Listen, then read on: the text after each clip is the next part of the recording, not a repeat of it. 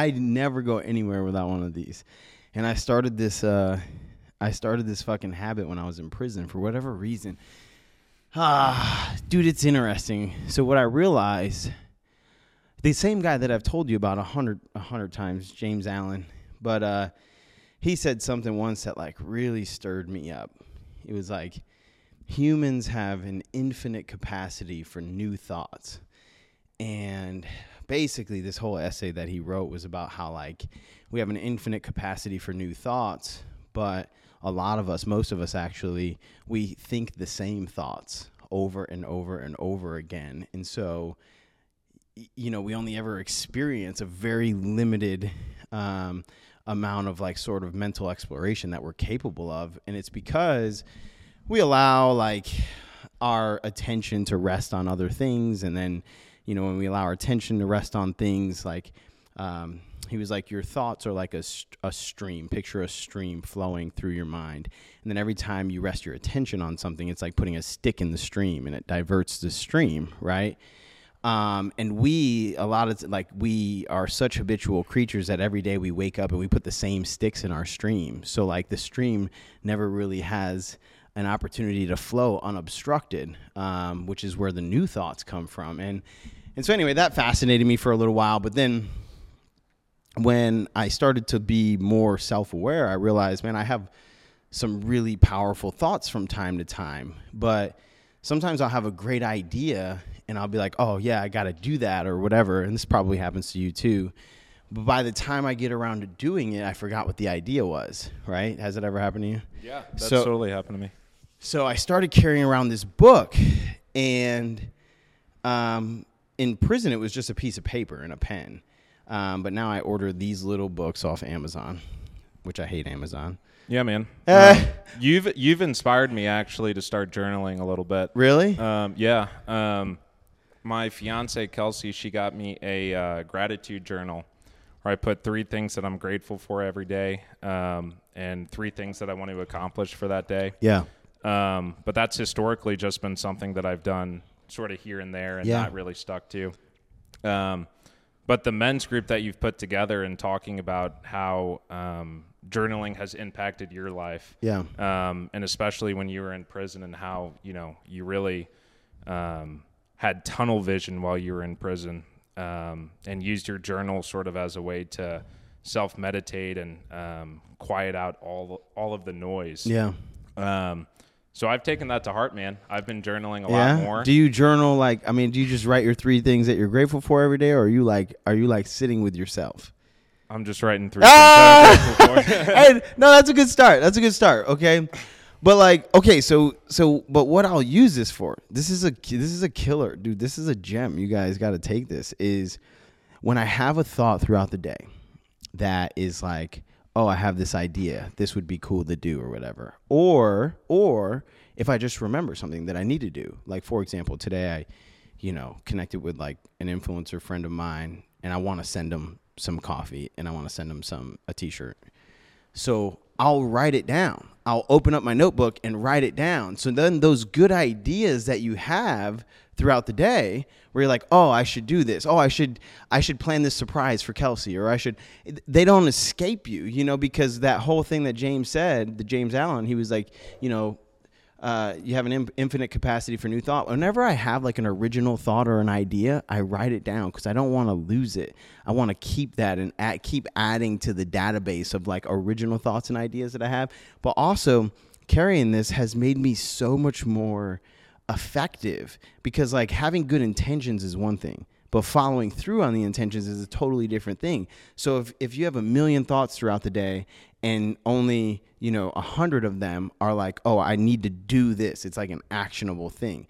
Well, if you write them down and then at the end of the day you reflect and you're like, okay, and then you physically cross them off, dude, it's like every good idea that I have now, I execute on. Like, I don't let them go to waste. Do you know who Brandon Turner is? No. So I'm in the real estate space. Yeah. Brandon Turner was one of the, he wasn't the founder of Bigger Pockets. Josh Dorkin was, but he was sort of his right-hand man. What's Bigger Pockets? Bigger Pockets is a real estate investing website. It's got like it, a social it. media for real estate investing, which is the world that I'm in, as yeah. you know. Yeah. Um, and Brandon Turner started out with Bigger Pockets because Josh Dorkin had made a listing about needing someone to write blogs for him. Um, and Brandon Turner had reached out to Josh, Josh Dorkin, and he started doing blogs for him. Well, anyways, now he's this super successful, like, you know, did millions of dollars of real estate, and now, you know, he's sort of fulfilling his life's purpose, doing things that are a lot bigger than himself. Um, sort of the natural transition once you start building the amount of wealth that that he's created. Yeah. Um, and one of the things that he talks about is he'll bring his journal with him um, when he gets a massage, mm-hmm. because when he's in that complete state of relaxation, he'll just have the. That's the where I have right good ideas. one hundred percent. That's where the ideas go. He'll be laying down on the bed, and he reaches over to grab his pen and journals as he's getting his massage. Yeah. And he takes his journal with him everywhere he goes for the same reason that you're talking about. Yeah. Because you never know when you're going to get that idea.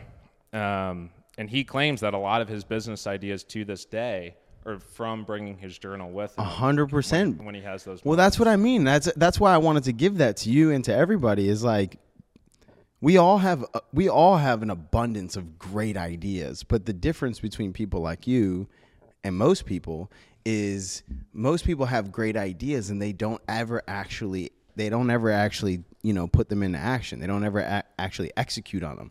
But the people that ultimately build the life that they want or become the person that they want to be, they're the people that have the thought that say, oh, I should insert here. And then they actually circle back and, and hold themselves accountable to executing on it. And I, I found, I don't know if it's because, maybe it's everybody, but I always told myself it's because I did so much drugs when I was younger that like, I'll have great ideas and then I'll, they'll just be gone forever. I can't remember. They'll just be gone forever, dude. Fried your brain. Yeah, they fried my, fried my brain. So so this is my hack anyway. I bring it everywhere. If I have a good idea, I write it down. And then I know that that's one one more good idea. Because we, you don't have, I mean, I guess you have an infinite capacity, but you don't have an infinite number of great ideas in your life. So you if you got to catch them when they come and execute on them, you know? one hundred percent. Um, I think there needs to be um, a moment of pain as well to execute at the level that these people execute at. Really? What do you mean by that? Um, I think that there has to be... So a lot of people are motivated by just greater things, wealth, a better life, and things like that. But just from the wealthy people who I've studied, a lot of them have come from a place of so much pain that they just had to get out of their current situation yeah. to be where they are today. I I agree, but I also hate highlighting that because... I, so, I do too. Because sometimes when people hear that, they're like, oh, well, I ain't never been through, you know, I ain't never been through what you've been through, so I might not ever be successful because I don't have that pre-quali- that pre-qualifier of trauma or pain or suffering or whatever. But it, you're a thousand percent right. There's lots of examples of that, by the way. What do you mean? Like Drake. Drake is a very successful rapper. Oh, but he ain't never been through nothing. Never been through nothing. Yeah, yeah, yeah, all the time. Yeah. So there's plenty of examples yeah. like that, and you one hundred percent can do it. Yeah. But um, just from the people that I've studied, I'm just keeping it real. I'm mm-hmm. just, you know. Um, no, but it's interesting. A lot of them, a yeah. lot of them have come from some, you know, trying circumstances or had to go through a traumatic incident or something like that. It, it doesn't even necessarily have to be traumatic. It, it's it's like for me, I went through um, just playing basketball my whole life and then, you know, thought I was going to the N B A basically until I got to college. And then when I got to college, it was a very sobering experience for me to yeah. see all of the six foot ten people around me. And I was in D two college basketball. So what's what's D one doing? What's, what's the D one N B A like? Doing? Yeah. Like, so that for me, when I quit basketball, my place of pain, it wasn't traumatic. It was just like, I need something else to pursue. Yeah. Like I, I wasn't comfortable with my current situation. Yeah. Um, so I'm certainly not saying that, you know, one has to be, you know, go through a lot of shit when they're, when they're a kid in order to be successful. Yeah. All yeah. I'm simply saying is, is that you've noticed it. one hundred percent. Yeah. one hundred percent. Like, you have to be, in a lot of situ- in a lot of cases, being uncomfortable with your current situation is fuel. Oh, one hundred percent. Use power. one hundred percent. In fact, I recently had this conversation because um, dealing dealing with the unhoused population here in Saint Louis is like a um, it's a it's a topic of discussion, you know, especially because I live in the city, and in the city we have a, a, a decent unhoused population, and you know the que- the question of how to deal with it um, in the right way is a, is it's a it's a it's a big conversation that's happening on in, on the public stage, and and I'm I always chime in and I'm like, listen, in my experience, people that are, especially when they're in the grips of like addiction, drug addiction, a lot of them are, you know, it's just a reality. So especially when they're in the grips of drug addiction, you you cannot you cannot reason with these people. You can't try, you can't you can't give them food and, you know, give them, you can't do stuff like that because they'll take the food and then they'll just go do the same thing that they were doing, you know, before you gave them the food. And and I was like, you know, I chimed into a conversation recently. I said, we have to make it so incredibly uncomfortable, as uncomfortable as possible. We have to make it so uncomfortable that at that point, there's only two, there's only two potential outcomes. It's that, you know, it's either self-destruction or it's so uncomfortable that they said, fuck it, enough is enough, you know? And uh, it's very similar to what you're talking about, like just being in a low spot, and only from that low spot being like, all right, cool, now I'm going to, you know, rise from the ashes, so to speak. You talk about this in the men's group quite a bit when you get into, you know, what's wrong with our culture, and it all starts with from within. Mm-hmm. It's not going to happen from the top down. It's going to happen from the bottom up. Um, and it makes sense that That's you the think truth. That, yeah, it's one hundred percent the truth. Um, and it makes sense why you think the way that you do politically too, and why you, you tell us the things that you do in the men's group, because man, if you get handouts, You're, you're not going to do anything. You're never going to do anything. Yeah, there's no need to. Not, there's no need to. Why would I do anything differently if I'm good right now and you're going to give me everything that I'm missing? Like, yeah. It doesn't make any sense. We were grabbing cigars, um, and I I don't know if I could drop yeah. names about people in the group. Yeah, I don't care. Um, but I asked Gabe. Gabe and I were talking, and I was like, man, but how do you how do you help those poor communities? Like, what do you do about those communities who literally don't have shit? How do you give them money? Yeah. And his answer was, you take the money away from them. Yeah. And I was like, damn, that's that right. actually makes a lot of sense. You make it harder. That, dude, that's crazy. Yeah. You, you force them to grind, because when your back is just completely up against the wall and you have no other option, what are you going to do? What are you going to do? You that's know? Right. And human nature makes us... You know, we, we, we have this, we have fight in us. If you back a human being into a corner, you know, that motherfucker is going to fight. Um, so, yeah, dude, I was, you know what I was thinking earlier uh, when I was, um, when I was downstairs just cleaning up, and, you know, man, it's a grind. Uh, if people could see, sometimes I'm like, man, if people could see what I do to keep this one hundred percent thing going. Uh, but, uh, No, I was thinking, man, I'm gonna be the first guy to, to interview to interview James. Like, I'm gonna be the first one to have James on a podcast. Like, I, I was thinking, man, I, you know, I, I think it's interesting because, um, well, first I was like, James is gonna be the next Grant Cardone, and I'm like, Grant who? Grant who? I don't fucking know Grant Cardone. I know James Gleeson, you know. Um, but it's it's cool, man. I um I just fucking love seeing people win, man. I love seeing people win. I, I actually, I love seeing people win, but I love contributing to the win more than I love just seeing it like objectively somewhere else. Like, I just have to, I have to admit that. Like, there's something selfish about, you know, how much I love just being a part of the process. And, um, totally. And I was like, man, you know, James is going to be, you know, some big and famous someday, and, and and then we're gonna look back, and the first podcast he was on was the Good Omen podcast. So I hate to disappoint ah! you. I've been on a few other podcasts. Okay, um, I have been on three other podcasts just throughout, you know, the the six years that I've been in this business. Yeah. But I've really been putting the podcast and the social media. You've seen me post a putting few more forward. times than lately. I'm trying, bro. It's hard. Yeah. Um, but I've been taking that a lot more seriously than I have historically, just because historically I've had a job. I've had yeah. other responsibilities to take care of. Yeah. Um, so now that I have all of my time to put into this, I've, I've been able to do that.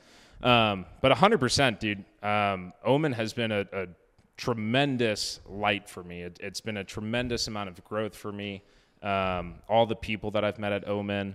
Um, Bro, you didn't even, first of all, you didn't even find us. Kelsey found us, okay? That's she, true. She deserves all the credit. She's, she's she, a crackhead she, for her, her milkshake coffee. She is for, sure. for her milkshake. Listen, don't be knocking her coffee. Don't be, that shit is fire.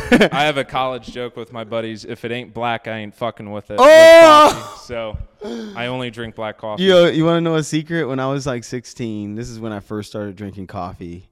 Oh, this is gonna sound so bad. I don't care. People already call me racist, but I used to I used to pull into the Dunkin' Donuts drive-thru. That's first of all, man, that's crazy. Now looking back, just knowing like what Starbucks is now versus Dunkin' Donuts. I used to go to Dunkin' Donuts. I would never go to Starbucks when I was a kid. And the thing I liked about Dunkin' Donuts was that they put they don't put simple syrup in their coffee. They put real sugar.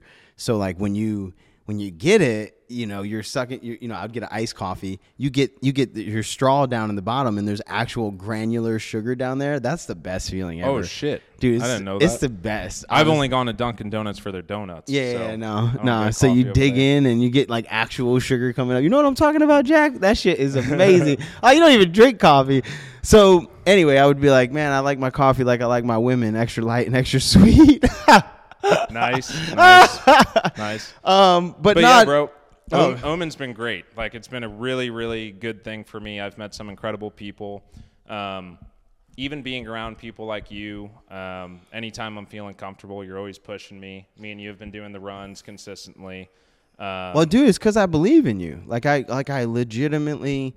Like, that's what I was thinking about, too, downstairs. Like, there was a whole bunch of thoughts. But it was like, man, I'm only going to have... Like, the only people that I have on the show are going to be people that are on a path, and then I see the path, and I believe that they can do it. Like, I know. Like, I and, it, and it's that, cool because I have, like, a little bit of an audience and a little bit of a platform. And my people are super fucking cool. Like, my the people... I don't have the biggest audience in the world, but my people go so hard for me. It's so cool. one hundred percent. Um...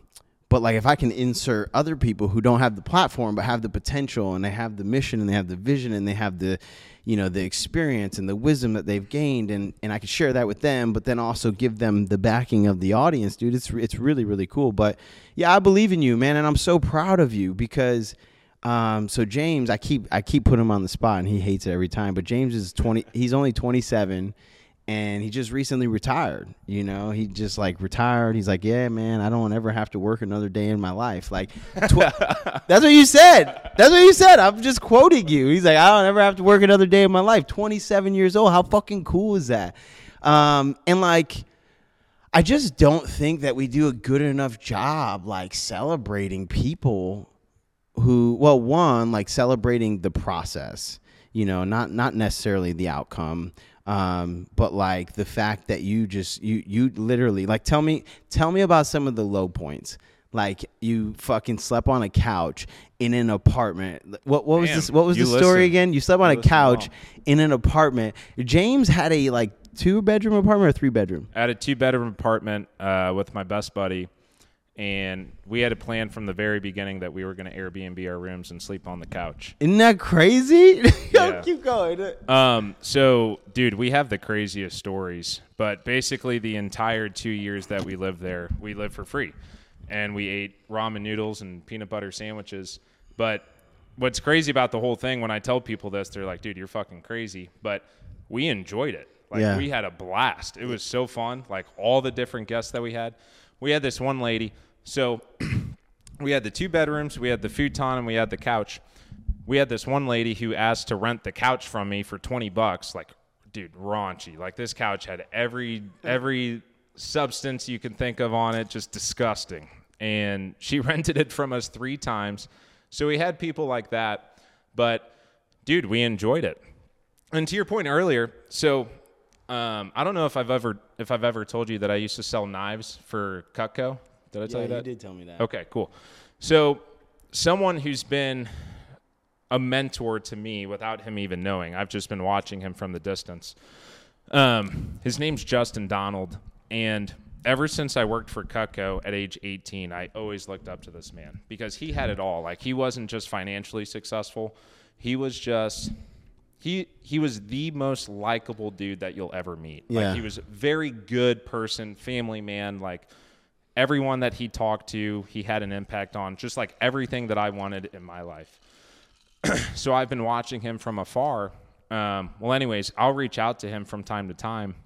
And two weeks ago when I officially retired, I reached out to him and I said, hey, Justin, I wanted you to know that I've followed your footsteps and I've used real estate to retire myself. Yeah. And I just wanted to let you know that because you've been an impact to my life. And his response to me was so interesting. He said, congratulations, James. You know, take a lot of pride in that because not a lot of people have ever been able to do that. Yeah. Make sure that you celebrate this moment. Yeah. And I was like, like he said, make sure you celebrate this moment and be intentional about it. Yeah. And I was like, that's super interesting that this very successful, I mean, Deca millionaire, very successful person, that yeah. that was his one piece. You know, I thought he was going to be like, all right, now hammer home and, and get to the yeah, next yeah, goal, get, you know? Yeah, yeah, yeah. Like, because that, that's what I thought I was going to do, you yeah. know? But he said, make sure that you're intentional about celebrating this moment and that you take some time to yourself. Yeah, so what did you do? I have not been taking ah! time to myself. Yo, James has been working. I've been, been working. He's been working, dude. But I tell you and I tell everyone, I am going to take a season of life to... Yeah, yeah, yeah, that's cool. I uh, need it, honestly. Yeah, but but to think about... Okay, but going back to, like, celebrating, like, and, and, and, and really, I don't know, just embracing the process and understanding that, like, in order to reach your goal... It's, sacrifices are, are required. You literally slept on a couch in a and, and instead of sleeping in the rooms that you were paying for, you literally Airbnb'd out the rooms in your apartment and slept on the couch and the floor just to get where you're trying to go because you were so laser focused on, like, you knew the whole time that you were already in this. one hundred percent, yeah. You, you were known, already in this, right? I've known for six years that, that this is what I was going to do. Yeah.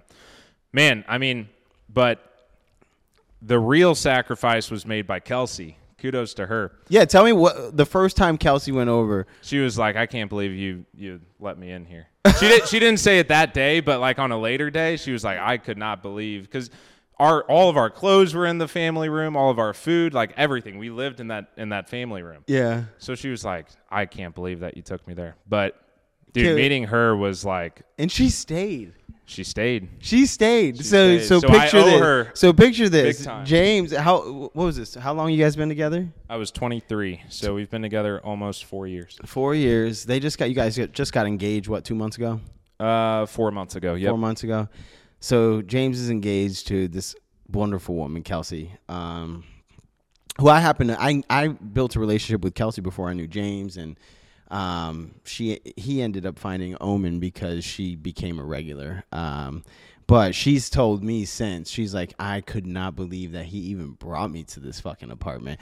and, and then not only that, but the first day that I spent in there, I spent, what'd she say? I spent a couple hours, uh, cleaning. Like yeah. I cleaned everything. I cleaned the yeah. kitchen. I washed all the dishes before I would, before I would stay there. And I'm like, yeah, but you, but I mean, but you stayed, yep. you know, dude, that's so you cool. You saw something in me. Yeah, dude, you're a stud, man. You're you're a freaking stud. But okay, so also, I mean, on that note, um, one of the things that inspires me and I don't know, it just resonates with me so deeply about like watching you, because I get to watch everything from where I sit in the shop. It's like, you know, I'm on like a perch, you know, and I just overlook my kingdom, so to speak.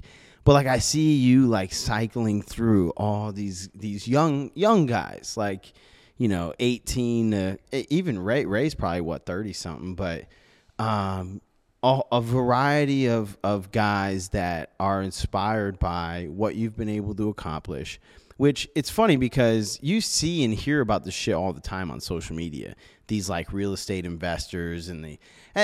I think for the most part I have a negative idea of those people because they're always like, oh, get rich real quick and blah, blah, blah. And it's just totally. like, like I understand how much work goes into anything. So I just don't like their delivery. Like they may be, they may be true. Like, for example, you've only been doing this five and a half years, but, and you started from like, you didn't like, nobody handed you any money. Did your parents like, you know, oh, no, no trust fund, no, no, none of that. Okay. So hell no. Right. So yeah. You started from scratch. Five and a half years is actually a very quick amount of time to build the kind of wealth that you've built.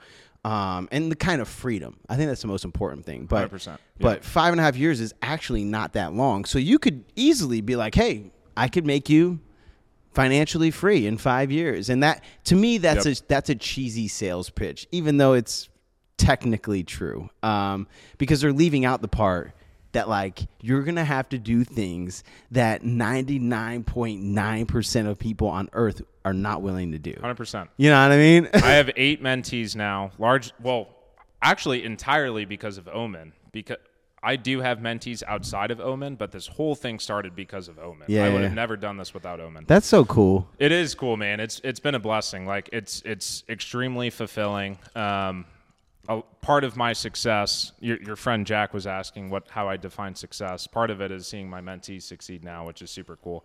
Um, but I tell all of them, man, like, I will give you the tools. I'll teach you what to do, how to do it. I'll hold your hand through the process. But at the end of the day, this shit is hard work. You like, gotta you do gotta it. Put in the time. Yeah, one hundred percent. You gotta put in the time. Um, what are some of the hardest parts of the process? These last five and a half years, like oh, what, what were like what were some? No, for real. What How were some? What were, what were some of the? We got time. Like I just I just start. Uh, I just lit a cigar, so this is gonna burn for a while. Grace is gonna be fucking pissed because she hates it when I smoke inside. But but uh, I just lit a cigar. Yeah. What are some of the hardest parts of the process? Because truthfully, man, like, I'll be honest, I would have been receded into the background of, like, we live in a connected world. Um, and and I, I say that word very loosely, connected. Um, we are all connected via all this content that's constantly pushed out. And, like, I have this audience and I have these, like, amazing people that have supported every part of my process, my journey since I got out of prison. And, and like, that's really cool. And I'm super grateful for it, but, um, it's super toxic, and, and and I think it's a net negative for society. And so I would have... It's too much information. Yeah, it is, because now they don't, you know, whatever. That's a different discussion. But I, I, I would have, and I've thought about this many times, I would have receded into the background, gotten off of social media, stopped doing podcasts and everything, if it wasn't for the opportunity that it presents for me to give people a realistic expectation of what it takes to become happy and and, and, and, and earn their peace and, you know, and and discover a version of themselves that they can be proud of and maybe build some success. Like, I live for that that one person that might see my Instagram story today and be inspired to change their life, or that one person that might listen to this podcast and hear something that you said or I said and say, you know what, I'm going to I'm going to level up or whatever. I live for that. That's the only reason I'm still on, you know, social media. And, and a huge part of it, a huge part of it is sharing with people the lows, you know, it's sharing with them the lows, because everybody, like, when you take into account what social media and podcasts and mainstream media shows us, aside from the news, the news is all negativity, but everything else is all highlight reels. And I'm just trying to show people, like, this shit is so hard. So, like, I'm really interested in hearing, like, what were some of the hardest parts of the process? Yeah, totally. Well, first of all, I just want to say for you, man, like, I appreciate the kind words. I yeah. appreciate you putting your faith in me. Um, I personally don't know anyone who's doing what you're doing, from, you know, building a culture like you are. Um, a Dude, lot of people.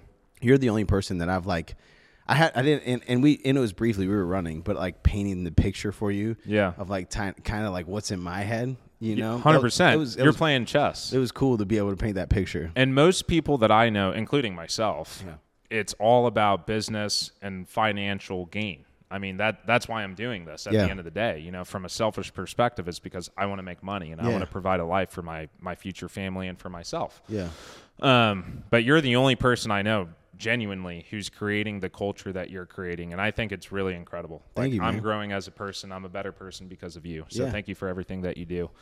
Um so yeah, man, I mean, from a from a what has gone wrong perspective, most of my horror stories are probably from a construction perspective. Really? Um, when I got started in this, I was twenty-one years old. I didn't know anything about construction. I didn't know anything about real estate.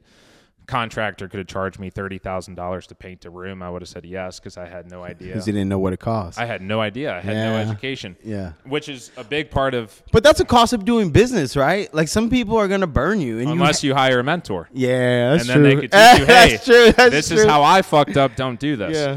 So for me, I didn't know anything. So most of my nightmare stories have come from construction. So I've had, you know, sewer lines that, you know, I have a seventeen unit apartment building in Central West End.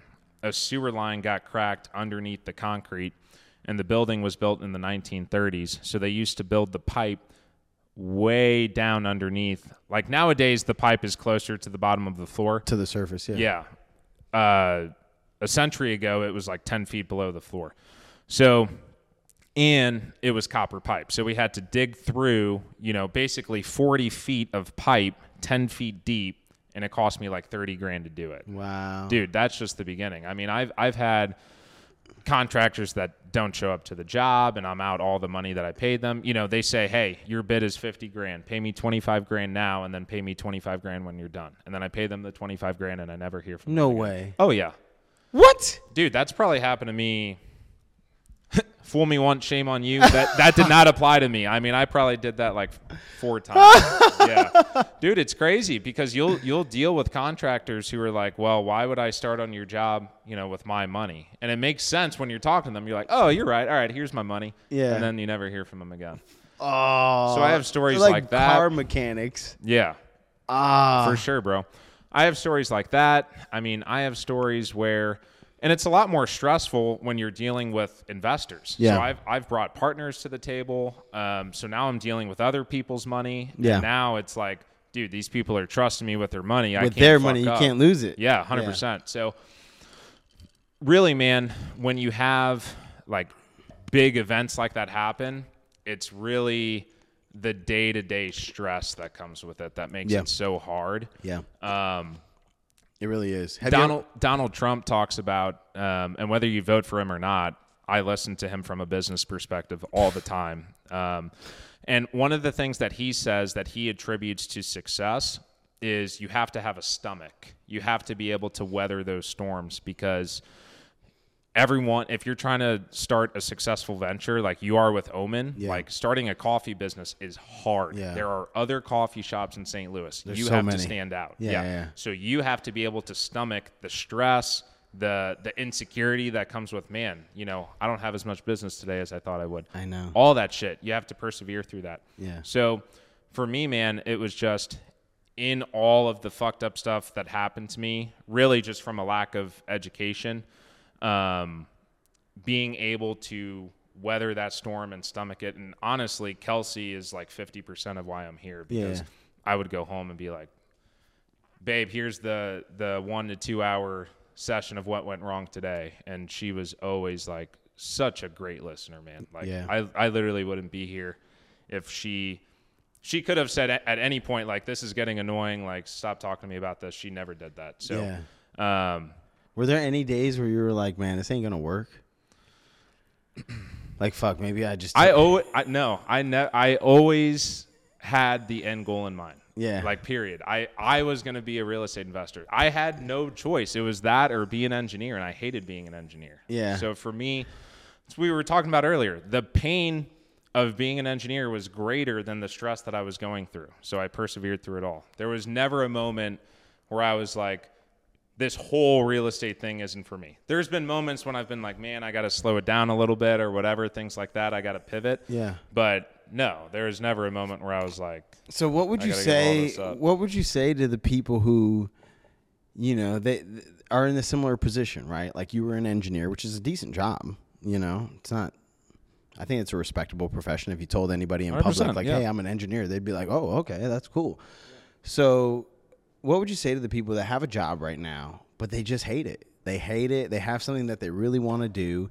And um, like I'm like a burn the ships kind of guy. I don't give I do not recommend that. I don't tell anybody to do that. Um, but I did. I just quit my job and was like, fuck it. I'm going to make it work. Do you think people should follow their passion? A hundred percent. I I am. I feel actually really convicted. Sorry, guys. We got like a.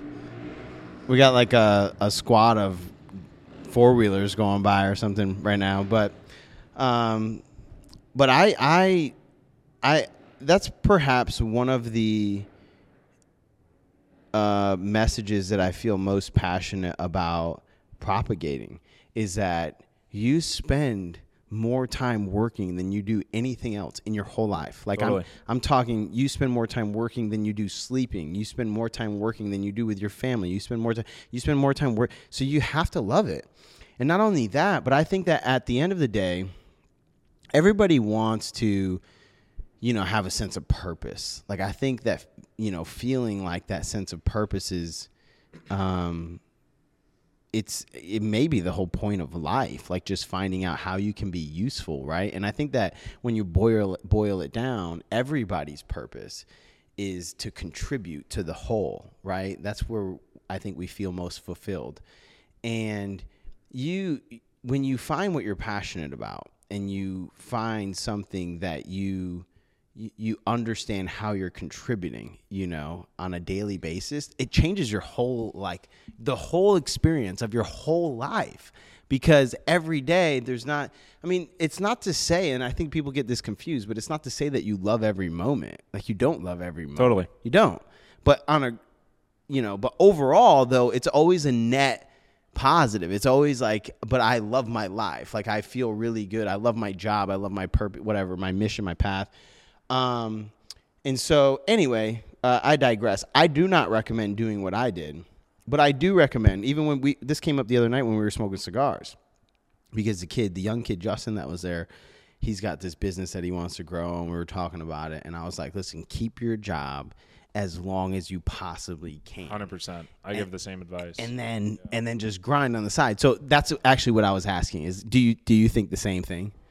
Um, Absolutely, I do. Um, there's two schools of thought with this, which is interesting.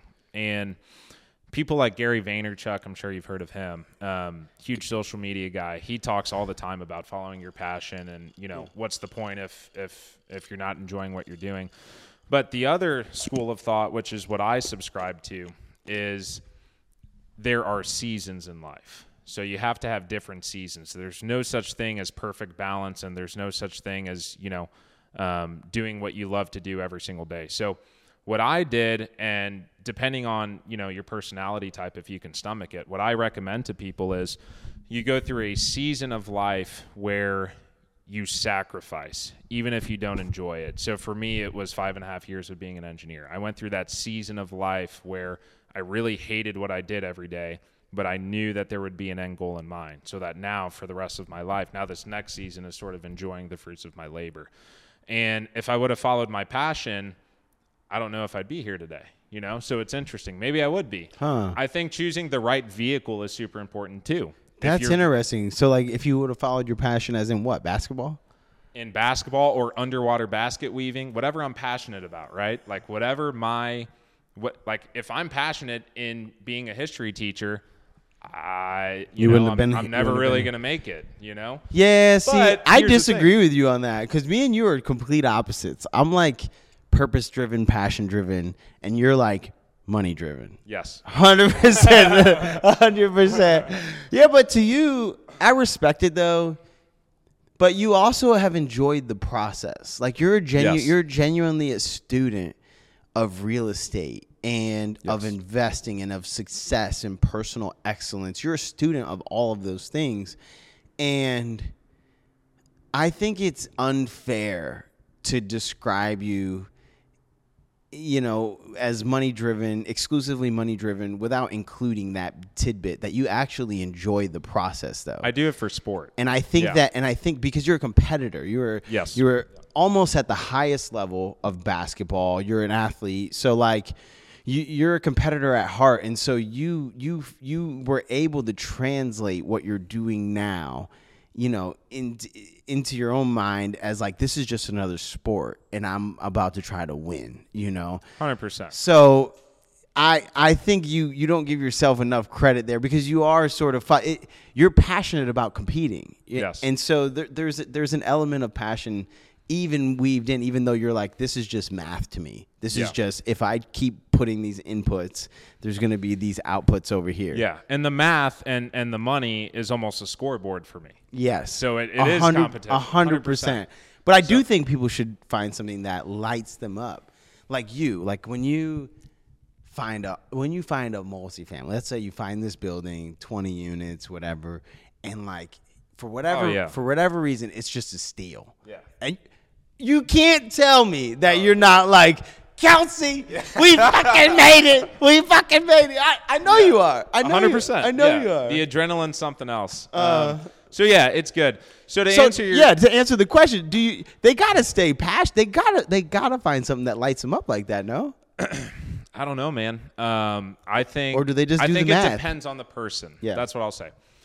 So, I think – so, for most people who want to be entrepreneurs – Um, I would say you're an exception to the rule. Like, you really care about the community. You care about the culture that you're creating. You care about the brand. That's awesome. You're a good person. Like, you really are. um, I think most people who get into business, it's because they want to get out of their current situation. They want to, you know, be more successful financially, whatever it is. So I think there is something to be said for those people who really, you know, they're into sales or they're into creating a business or whatever it is, on focusing on the money game first so that you can do what do you whatever want. You're passionate about. Got like, it. If I'm passionate about drawing, I can't make a living unless you're the top one percent of the one percent. You're right. So there's something to be said about focus on the money game, do nothing but the money game first for that season of life, and then move on to your drawing or whatever it is that you want to do. Because at the end of the day, man, we live in America. This is a financial country, whether you like it or not. Well, it's so, capitalism. Yeah, yeah, yeah. Yeah. You know what I th- I would say to those people then? Because I, because I can co-sign this advice. Like, focus on the money game first. Free yourself up to be able to do whatever you want later. That's that's great. That's kind of what I did. Not really, because I still was super passionate about what I was doing before. But I knew that, like, someday I was going to open a coffee shop. And truthfully, I always imagined that I was going to do this as, like, a side hustle. Like, I was like, oh, I'm, like, so basically it's, it's exactly what you're saying. Interesting. I, I was going to get my money right and then be like, oh, I'm just going to do this for fun. Um, it didn't end up working out that way, but...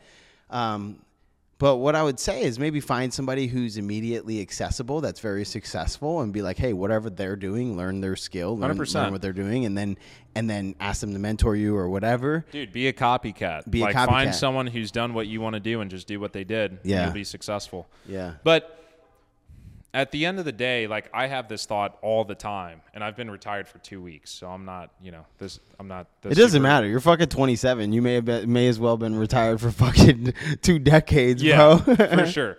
But I haven't had, you know, all the time in the world to think about this. I'm not this super philosophical guy, but there's balance to it as well. So I focused on the money game.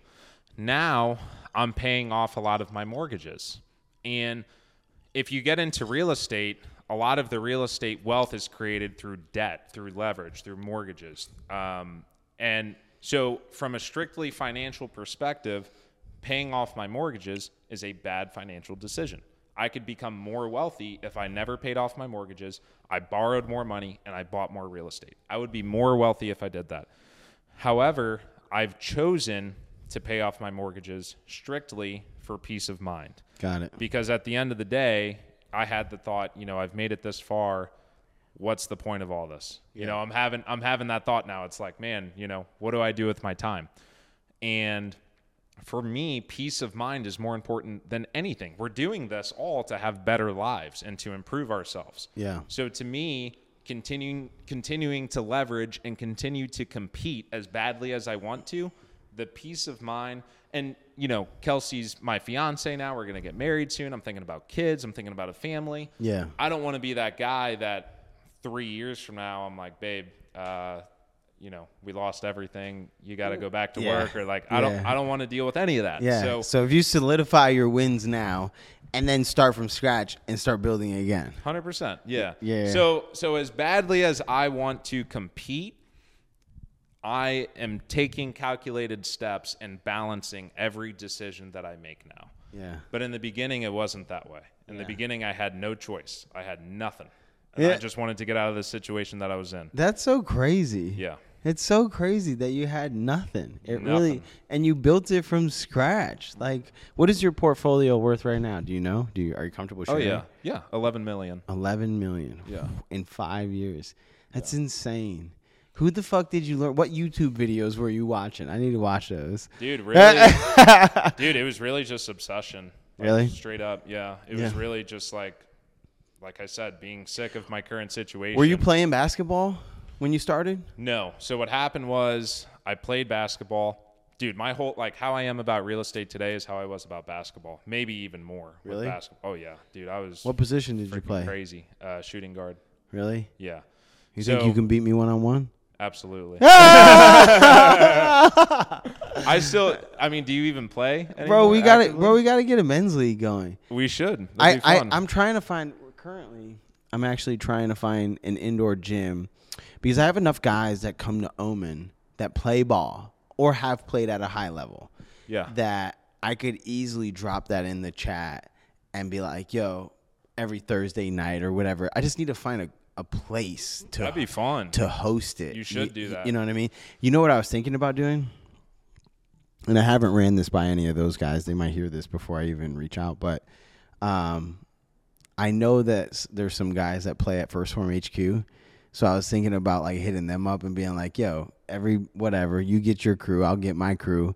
And we'll fucking play. Do it. And it'd be funny because, like, I, you know, I used to work there and, and go back there. That'd be and fun. Whoop it. It would be really competitive. That'd be super fun. It would yeah, be bro, really competitive. one hundred percent. And I know our team would win. I know. Because I, I'm, like, already. You, you know, said Tim's really good, bro, too. Bro, I'm competitive. So wanna... And I'm, like, already thinking in my head, all right, James played D two. Tim played D two. Like, all right, I could play. Uh, I could get mad on the basketball court if it gets competitive enough. But that it's so much fun. It's, like, it's so, so much fun. fun, dude. But for me, it was to back to what we were talking about. I played basketball, thought I was going to the N B A, obsessed over it, worked my butt off, man. And I believe genetics has a role in anything. Um, well, actually, It it definitely does, but if I would have worked hard enough, maybe I could have made it. That there's a whole nother debate about that. There is a debate because um, I, w- I would debate you on that. Genetics. To, which side are you on? I think that there's exceptions to every rule, and I'm I'm I'm an exception for, to to many quote unquote rules, right? Like when you look at the statistical probability of me being who I am and where I am right now, it's very unlikely. Right? one hundred percent. So, like, yeah, I think there's exceptions to every rule, but I think generally speaking, you're right that yeah. genetics do play a role. Yeah. I just didn't want to come off as I was making an excuse. No, but you not, totally could have been an exception, motherfucker. Yeah. You totally could have been an exception. Um, well, so I worked my butt off, didn't make it, and then went to D two ball and wasn't good, you know, compared to some of the D two players that, that played there. Yeah. So then quit. Um, and then just felt like super empty. Like I needed something to pursue. Yeah. I needed like another goal. So then there was a season of about six months to a year where I was just like, lost. You know, I'd worked pretty lost. Yeah. Um, I mean, I had worked pretty hard. Rolla's a hard school. So I went to Rolla, studied to be an engineer. Um, it was no joke. And then I had my first internship as an engineer. This is like the big goal. Yeah. And then I was like, man, this is, I hate this. This, this is sucks. Not fun. Yeah. yeah. So for that, like six months to a year, I felt pretty empty about like, man, what am, what am I doing with my life? Yeah. And then that's when real estate became a part of the picture. And I just started obsessing over it. Like that was my new basketball. That was my new sport. And it still is to this day. It yeah. gives me purpose. Yeah. Yeah. It's good. It should be your new basketball, especially since I can beat you one-on-one. You know, you don't, you don't want to claim that as your main sport. Yo, Jack. So, so Jack. yeah. Jack, my, my, uh, my producer for the show. Um, you know, it's so funny, man. Life is good. God is good. It's interesting, man. I, um, Me and you actually have had this conversation. Are you still an atheist? You're going to come around. I'm agnostic. You're agnostic. Okay, he's still figuring it out. Kelsey and I are going to church. He, he's he's going to figure it out. But uh, you know why the coffee shop is called Omen Coffee Co., right? Like it's. You told me it was from a book. Yeah, it's inspired by one of my favorite books. Um, but in the book, you know, the, the there's this main character, Santiago. He's on this journey. And uh, just like we are, but he comes across and he meets many several wise, or he meets several wise men, and one of them told him like, "Hey, heed the omens," like you know. And um, essentially, what he was saying is like, follow the path that the universe lays out for you, but like at, at, at certain points along the journey, things will happen for you, and and if you're paying attention, then it'll be an indication that you should go this way. you know, rather. And that has happened to me so many times. Like it's where you felt like a calling. Well, not not necessarily a calling. I already feel I feel called to do what I do. That's why I do it. But um, I'll give you an example. Dude, this happens to me all the time. It's insane. But this is why I'm so convicted. This is why when we had that talk, I'm like, hey, I'm open to being convinced of anything. And you gave me like a really, you know, like a legitimate thing to think about in, in the in the conversation. When we were talking religion. When we were talking about God versus no God. And, yeah, yeah, you know, yeah. Yep. And, but man, things happen for me so much. And so just recently, like, I've been really chewing on this idea of like, you know, do I keep Omen where it's at and, um, you know, just sort of build upon the, the, the, sh- the shell of the structure that we have now? Or do I have an opportunity to look at this other building and pretty much I would be completely gutting this other building and building from scratch? And, and a guy walks in the other day, his first time in the shop.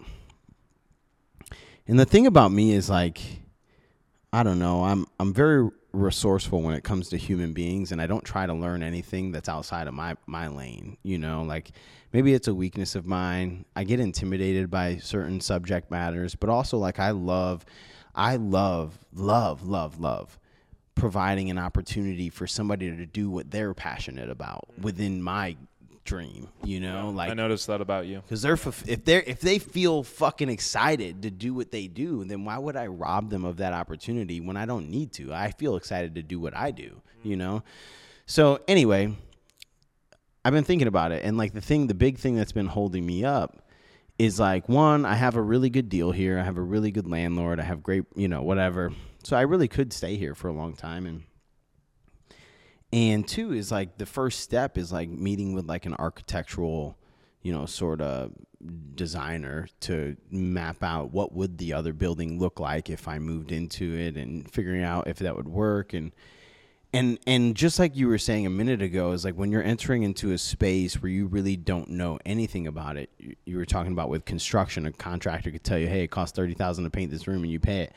I don't like that shit. I don't like that shit at all. And so for me, I would, I would, I would, knowing me, I would not do it. If I don't have somebody that I trust, I would not do it before I would let you take advantage of me, you know? And uh, what? You would not, you would not hire the contractor. Yeah, I would not hire. Yeah, I would, before I would let somebody take advantage of me, I would do it half-assed myself before yeah. I would let you take advantage of me. And so yeah. had this guy walk in, and he's wearing an arc. Arte Syndicate shirt. And I mean, I'm talking like this has been something that's a hot thing on my mind, at the top of my mind for the past like two weeks. Like, because it's a, something that I need to make a decision on now if I'm going to start building the other building. This guy walks in, he's wearing an Arte Syndicate t-shirt. I don't know what that is. Arte Syndicate is Andy Frisella has this like entrepreneurship academy basically, and it's called Arte. Are the Arte Syndicate. Oh, okay. And and him and Ed Milette do this together. And every Wednesday night, you know, you meet with Ed or Andy, and they give you some lessons, and then you have access to, they have these events and all these things. So anyway, this guy, I just happen to be familiar with it. So he walks in, I spot the t-shirt, I know what it is. So I get talking to him, and I'm like, yeah, yeah, whatever. So, and first of all, I don't know what it is currently, but I know like initially, I mean, it would cost you like thirty thousand dollars just to like, damn, just to get in, yeah. you know, like it's not cheap. It's for top high level entrepreneurs. Yeah. So this guy, so whenever you're in it, I'm like, oh, you take what you do seriously. Yeah. It's not to say that you're good at it, but you take it seriously because you invested all that money just to be a part of it. Yeah. So I get talking to him, and he's this dweeby guy, you know, for real. And he's like, yeah, I'm an architectural engineer. And I'm like, what do you mean? He's like, you know, like I just, I I draw the permit, you know, the, the buildings up to spec and, you know, in a, you know, up to code in whatever building for new builds. And I also do rebuilds and, you know, and I and in my head, I'm just like, this is exactly the guy I needed to meet. one hundred percent. You know what I, I mean? I feel you. So that's just, you. That's what I mean when I say they ha- it happens to me all the time. It's like, because how I interpret that is that the universe or God, however you believe, but for me, Um, made that resource available to me at the time that I needed the resource. And so I almost feel like to not use the resource, to not like go, that's an indication that that's the direction I need to go on the path. Because if that resource never would have made made himself known, right, then I would continue and perhaps I don't go down that path. But like as soon as it pops up in the time when I'm thinking about, hmm, this is this would be the next step if I went that way, and it pops up, I'm like, man, I don't, I've never met anybody in my life. This is honest. I've never, ever, ever met one of those people in my life ever. Yeah. That did that for a profession. Yeah. This is the first time in my life I met somebody, and it's when I was thinking about it. So I take that as, man, God wants me to go in this direction. Yeah. So I'm going to go in that direction. And like, I just blindly, tr- I blindly trust it. Like, I'm just like, oh, like I don't even have the money to pay this guy. Like, I mean, it's probably going to be five figures just to have him draw this shit, you know? Yeah. But dude, yeah. you, you hear about people who, from their perspective, nothing in their life ever goes well. They're always like, it's one thing after Man, another. I can't stand those people. I ain't gonna me. lie. I ain't gonna lie. But dude, it's a mindset. I think the reason why that happens to you so consistently, it's it's the law of attraction. It's you you are asking the universe to give it to you. And I'm the most anti, like fluffy, like whatever, you know. Yeah. Uh, You're rainbow. like you're like science. Yeah. but but I do believe, all that being said, that if you're looking for something, it's the same in business. It's the same in any, like when I met Kelsey, I was intentionally, and I tell her this, I was intentionally looking for a partner at that time when I met her. Yeah. Like I was very, like I was going on, you know, fucking Tinder dates and Hinge dates and like. Are you looking for a partner or are you looking for something else? No, I, I was genuinely looking for a partner because yeah. I wanted one, you know? Um, I, I felt like my life would be better with a partner. So I was actively looking for it. Yeah. And I found it. And I really think, man, like you're one of the most freaking motivated, inspired people that I know. Yeah. And I think because you are constantly looking for those opportunities, they are constantly coming to you. Yeah. You know? Well, but I also think it's important to like, you know, sort of, um, I don't know. I think there's a level of mind mindfulness, like, like just presence, like just being present and like one hundred percent, yeah. and, and that is required to even recognize them when they happen. You know what I mean? Like I'm, dude, I'm starting to have all these amazing people, you know, come into my life, like Patrick and you and, you know, the guys that come to the men's group and Jack, like, mm. like I was itching to start another podcast, you know, and That, oh, I didn't tell that story. That's what I was going to tell. I'm going to tell the story of how we started the podcast. Ah, ah, yeah, yeah. No, I won't. I won't. But uh, but long story short, I don't. I kind of want to hear it. Ah, if you ever have a chance to play me one-on-one, let's play to seven, okay? It, it's because me and Jack me and Jack played one-on-one, and uh you know, it, it it was funny. You play basketball? I basically made him a bet. He wanted to. He wanted me to work with him. You know, he, this is what he does for a living. Oh, that's super cool. He, he produces nice. pod, He produces podcasts. What a way to and and then to all, an agreement. But also no, but also he he, dude, you you talked to him for just what five minutes before we started. Mm. And what'd you say to me? Dude, this guy's asking me, and what I say to you, that's all Jack does. He, yeah. He asks great questions. Yeah, he does. He's super philosophical. Yeah. Someday he'll have a, I, I have no doubt, but he'll have a good podcast if he does it. Mm. But I know that when I met him, he was thinking about doing a podcast himself, like actually be on this side of the podcast, mm. not that side. And what he does for a living is he produces podcasts for other people. But because he's such a good conversationalist and he's so philosophical, like, He he would have a killer podcast. And so one day he asked me, like, hey, we, you know, he said something to the effect that indicated he would want me to do the podcast with him. And so basically, but he also wanted to get me as a client because he knew that I wanted to start a podcast. So I challenged him to one-on-one. And I'm like, yo, when I found out that he plays ball. Actually, there's an important detail. He so dis- you lost. No, he oh. did. He disrespected me because because I was like, yo, I really, I found out that he plays ball. And I'm like, yo, I really, really have been looking to, like, play ball. Like, he plays in a men's league. I'm like, dude, you should let me play on your team sometime. Like, I would love to. And he was like, eh.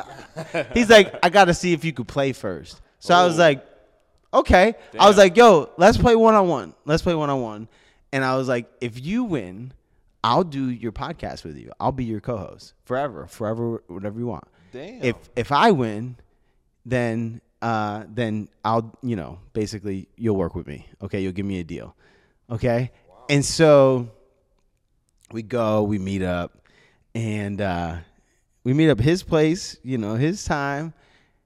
and, and and and we go, and he's like, all right, what? And we're both on seventy-five hard at the time, so we have to do a forty-five minute workout. So that was what I used. He was like, all right, let's play game to eleven, one, all ones. I'm like, all right, bet, you know. And I was like, actually, dude, let's play to twenty-one. I'm like, I gotta do forty-five minute. I gotta be out here for forty-five minutes anyway. Right. So let's just play to twenty-one. And I was, you know, this is before my ultra. I think it was before or after, before my ultra. So I'm I'm I'm in great cardio condition. Yeah. And I'm like, all right, let's play twenty-one. And he's like, all right. That's how I got him. He comes out, and he's been playing. I haven't played in years, legit. He comes he was out. Playing chess. He knew you'd get tired. Bro, he, bro, he came out cooking. That's funny. I'm talking cooking, hitting pull-up, uh, pull-ups, mid-range on me, dr- taking me to the to the basket. But we he we got to like seven, and I saw that he started to get a little a little winded. Uh. So I'm like, all right, I got him, dude. What, I, do, you, what do you call that? Uh, like when you were running and you saw people who were limping and, and you saw. Uh, that's a kink in your armor, bro. Kink in your armor. I got no kinks. I got kink I got armor. no kinks in my armor for real.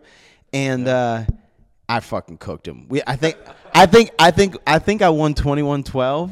Like wow. twenty-one twelve. So like, but that's my that's my game. It's like I'm like I, I will literally just outlast you. Like we can just we can we can we can tie for the first eleven points. You just fucked up. But if you, you told me your strategy, but if you so when die, we play, doesn't matter. You can't. I, what I can tell you it, and you still you still got to get. No, your, but now we're playing at twelve. Yeah. But I can actually play though too. Right, fair enough. Oh shit, nah, dude, it was that was fun. Uh, that was honestly a lot of fun. But yeah, man, I think um, you know when I was in college, I was born and raised like very religious. You know all that good stuff. Went to church very religiously. Was was you know very devout Christian. And just when I went to college at Rolla as an engineer, hearing a lot of you know science, sort of got away from it a little bit. Thought I was smart for getting away from it. And now that I'm older, I realize that like all of the happiest, most successful people that I know, and when I say success, I'm not just talking like financially, I'm talking like with their family, their their wife or, or husband, um, they're all religious. Like every single one of them. Yeah. That come to my mind. Um, like the people who I really look up to. Um, so well, yeah, man, it's it's something that I've been actively like trying just to yeah, exploring the thought, exploring the thought. Yeah. But I actually was going to ask you that. Who do you look up to? You know what I mean?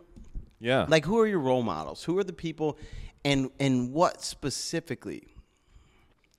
What specifically do you really admire about them? Yeah. Um, Justin Donald's one of them. The guy that you mentioned? Yeah, the guy that I mentioned from Cutco. Just people who. So I I have different role models for different things, and I'm just here trying to figure it out at the end. So of the let's day, just you know? say in the real estate space. Oh. I'm going to give you some categories. I'm going to give you real estate, lifestyle, relationship. Mm. Real estate. Grant Cardone. Grant Cardone. Why? What What specifically do you admire about him? I've heard you told me a, a fact about him that I really respect, which is that he was in uh, rehab at. He was in rehab. Um. Strictly from a financial perspective, he's very, very successful, but also the fact that like he talks about his anxieties and his insecurities all the time and just how open he is and the courage that he's had to go through that. And like he, he throws like the biggest events that you can name in, in the business world, really. Um, he's had panels with Donald Trump. Like he's done some intimidating things that he openly admits Uh, that was hard, yeah, and is hard, and he fought through those things. So it's really, for him, it's not only a, a real estate thing. It's like as a person, he his his relationship's great. Um, he has two daughters, and he's a kick-ass dad. Like all those things. Hell yeah, I love that. Okay, what about like let's just say lifestyle, like as a because you know in the men's group we have this bucket analogy that we talk about, like, and it's. You know, husband, father, friend, teammate, man, right? So let's just say, you know, taking the business uh, aspect out of it and the teammate piece of it out of it. With those other things, you know, who do you who do you look up to? Who do you look to as a role model? For which? Let's just say, like, okay, husband, father, or no, not husband either, because we're gonna do that relationship. So let's just say, um, you know, man. Like, as just a man, you know, like, yeah. Who's a good example for you as, like, man, that's the kind of man, a man of integrity. That's the kind of guy I look up to. Honestly, my dad. Really? Yeah. I look up to my dad a lot. I met respect. Your dad, man. He's a stud. Yeah, he is. He is. Stud. He, like, what I really admire about him, um, my, my mom is Puerto Rican and she's from New York. So she's very, you know. That's a killer. That's a killer combo, combo. Yeah. The most loving, you know, woman that you'll ever meet in your life. But he has a serious amount of patience, and like, he has stage four cancer. He's had stage four cancer three times in his life. He's going through some shit right he, now. He does that right now? He does. Yeah, wow. Unfortunately. Yeah. Um, but you met him and you would have never thought. No. Like, he always has a smile Didn't on his mention face. It. He's the most optimistic person that, yeah. that you'll ever meet. So I think, and also the hardest worker I've ever met in my life. Yeah. Like, that man is always working on something. Even today, um, you know, when he has his cancer and, and he's he's basically yeah, reaching the end of his life, and he's still, like, very high integrity, very hard worker, um, sets a good example for me to this day. Um, always, like, very good. And give me an example.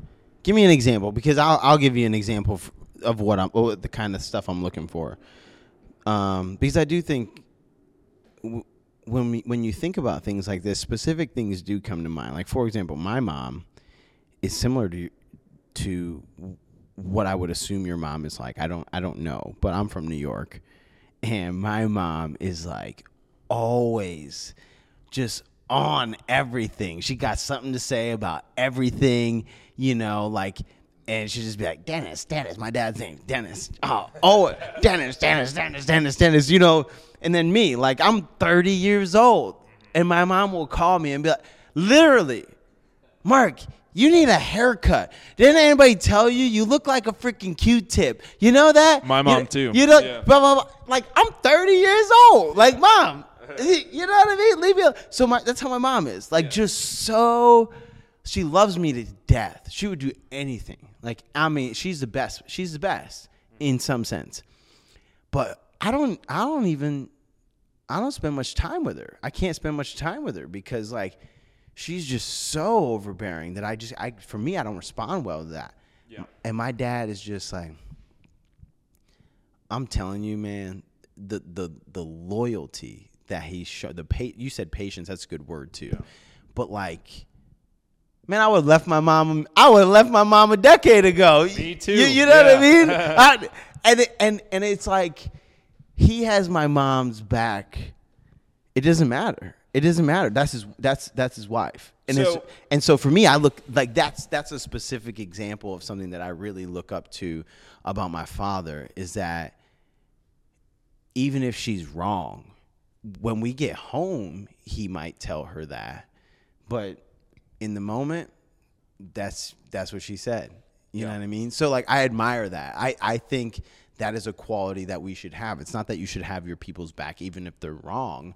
But, like, we, we, we're tribal creatures. Like, we live in tribes, you know, villages, whatever. And I would like to think that in public, the people that I have to my left and my right, they'd be like, listen, man, I'm ready to go to battle for – whatever whatever whatever whatever is happening right now. I'm ready to go to battle with my people. It doesn't matter whether they're right, wrong, indifferent. When we get back, we say, hey, don't do that again, yeah. because I don't want to do that again. So I admire that quality about my dad. But, like, for you, I, I hear what you're saying, and I think I understand. But, like, give me an example of something that you're like, man, th- there was this one time where he did this, and I think that's that's the kind of man I want to be. Yeah. I mean, two things come to mind. The first one is not super specific, but it's just in this time period of his life. Yeah. And it's that the man is going through stage four cancer, and he has never complained about anything. Yeah. So that's not, like, super specific, but it it's is. Like day to day. Like yeah. He has a smile on his face. He's positive. He's, like, taking initiative as far as what he can do for himself from a health perspective. Yeah. And I really admire that.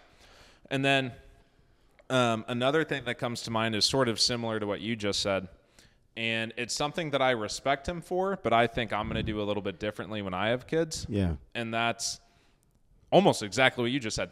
My mom and I, if we have a disagreement, he will take her side every time. Doesn't matter that's, what it is. That's his wife. Does not matter. That's his wife. Yeah. And he also, your dad at least tells you after, like, hey, son, like, my dad, nope. You were wrong. Ah! My wife was right, period. Yeah, and that's yeah. just how it is. End, yeah. of, end of story. Um, and, you know, when I have kids, maybe not quite as extreme. Yeah. Um, I don't know. I think all parents kind of figure it out as they go. Yeah. Um, and you can't really plan for that sort of thing. But, um, yeah, man, I really respect my dad for that. He's like – I like that a he's lot. He's a very loyal guy to his wife, to my mom. Yeah. So I guess, I mean, that kind of leads to the next one. It bleeds into it, but just in a relationship sense, like, is he also the guy, or is there another guy that you look up to, you know? My dad's definitely the guy from a relationship sense. Yeah. I wonder if there's just a loyal husband. Else. Um, Are you a romantic? Like, I'm a, rom- uh, I'm a romantic in this, in the sense that my parents have been married for over thirty-five years, and I think it's the coolest fucking thing in the world. You know, man, I, I'm a little more practical, like, with my relationship. So when I first met Kelsey, it's not like after the first week I was like, oh, I'm going to marry this girl. She was beautiful, and she had all these amazing qualities, but it was her constantly, you know, proving to be this incredible person over and over and over again that I was like, after six months being with her, I was like, dude, this is it. And then still to this day, three and a half years later, she has continued to prove to be this just incredible partner that I know for the rest of my life, she's really the best partner that I could ever ask for. Yeah. So am I a romantic? I love that you say that. I love that you say that word too, partner. That's what I say. I say partner because I feel like we're like in this together. Like we're on totally. a team and we got to win. Yeah. You know, you know what I mean? one hundred percent, man. Like, For- and she, she's constantly building me up. Like every time that I come to her with any sort of stress, it's like she does not say, you know, stop talking about this. This is annoying. This is the fifth day in a row. None of that. It's always like sitting down.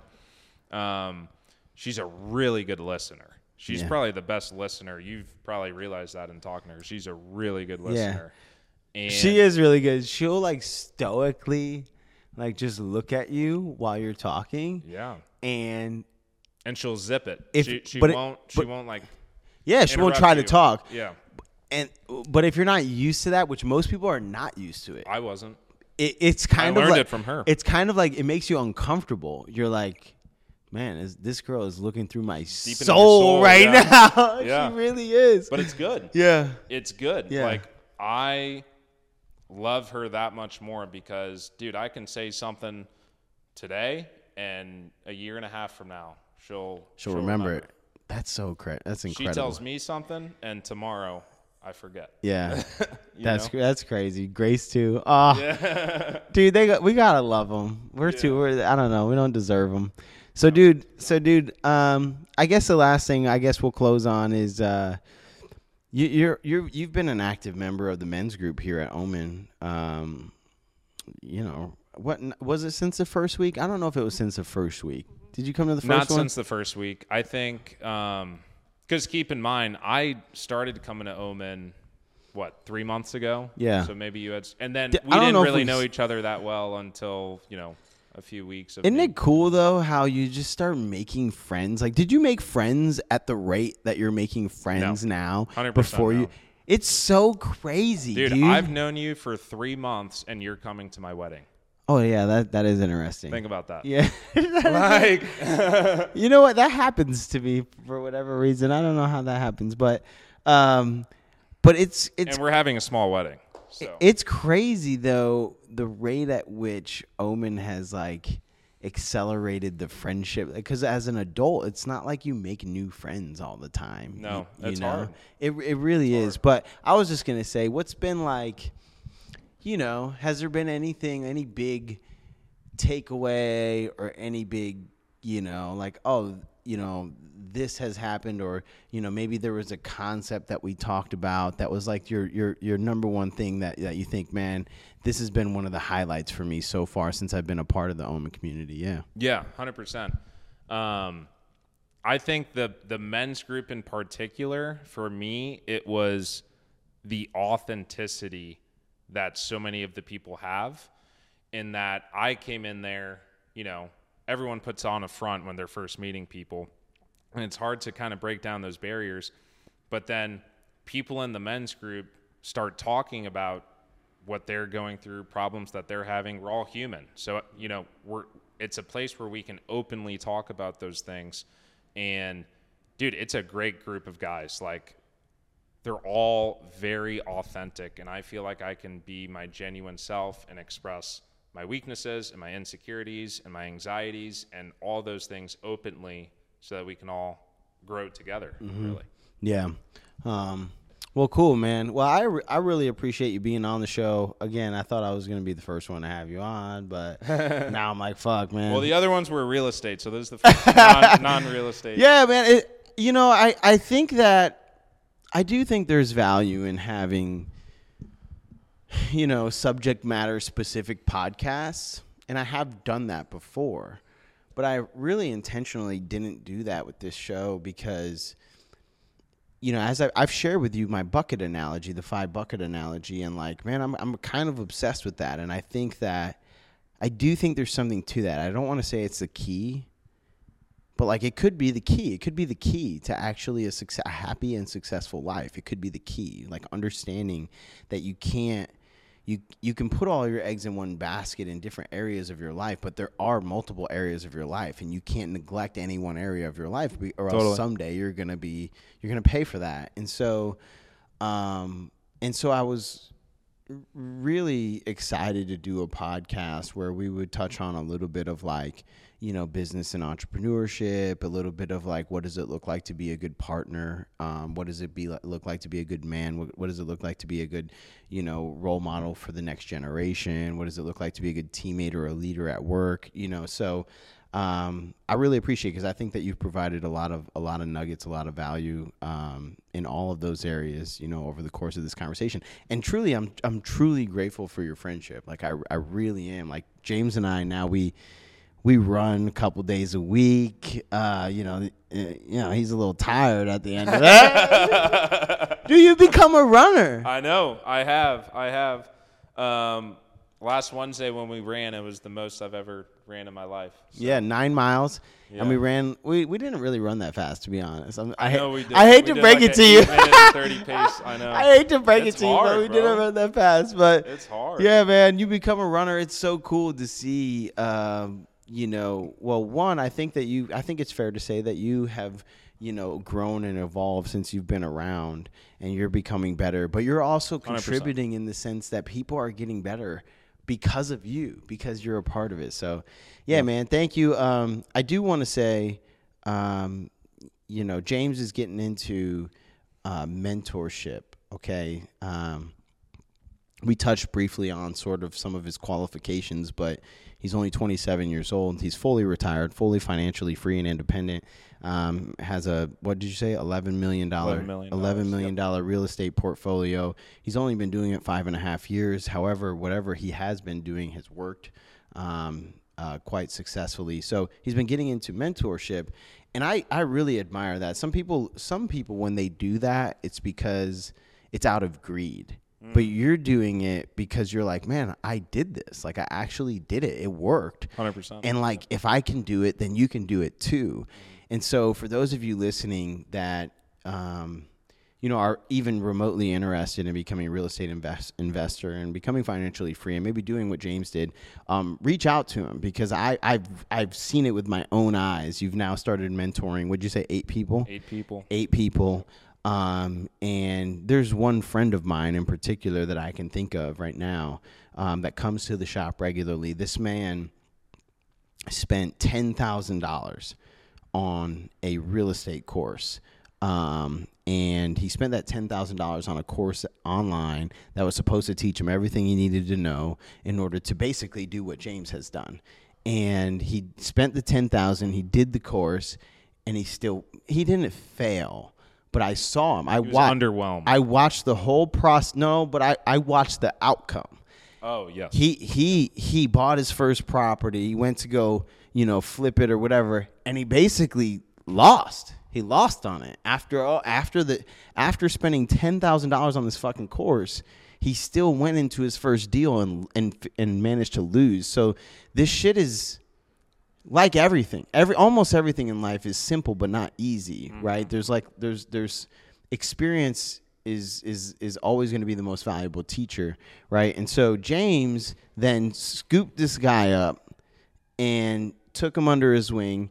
And now this guy's going into another deal exponentially more confident, right? And and I'm pretty sure that with James's help, it's going to work out well, right? one hundred percent. So uh, for those of you guys that are interested, dude, hit James up. Uh, where do they find you? On Instagram? On Instagram, James Gleeson Real Estate.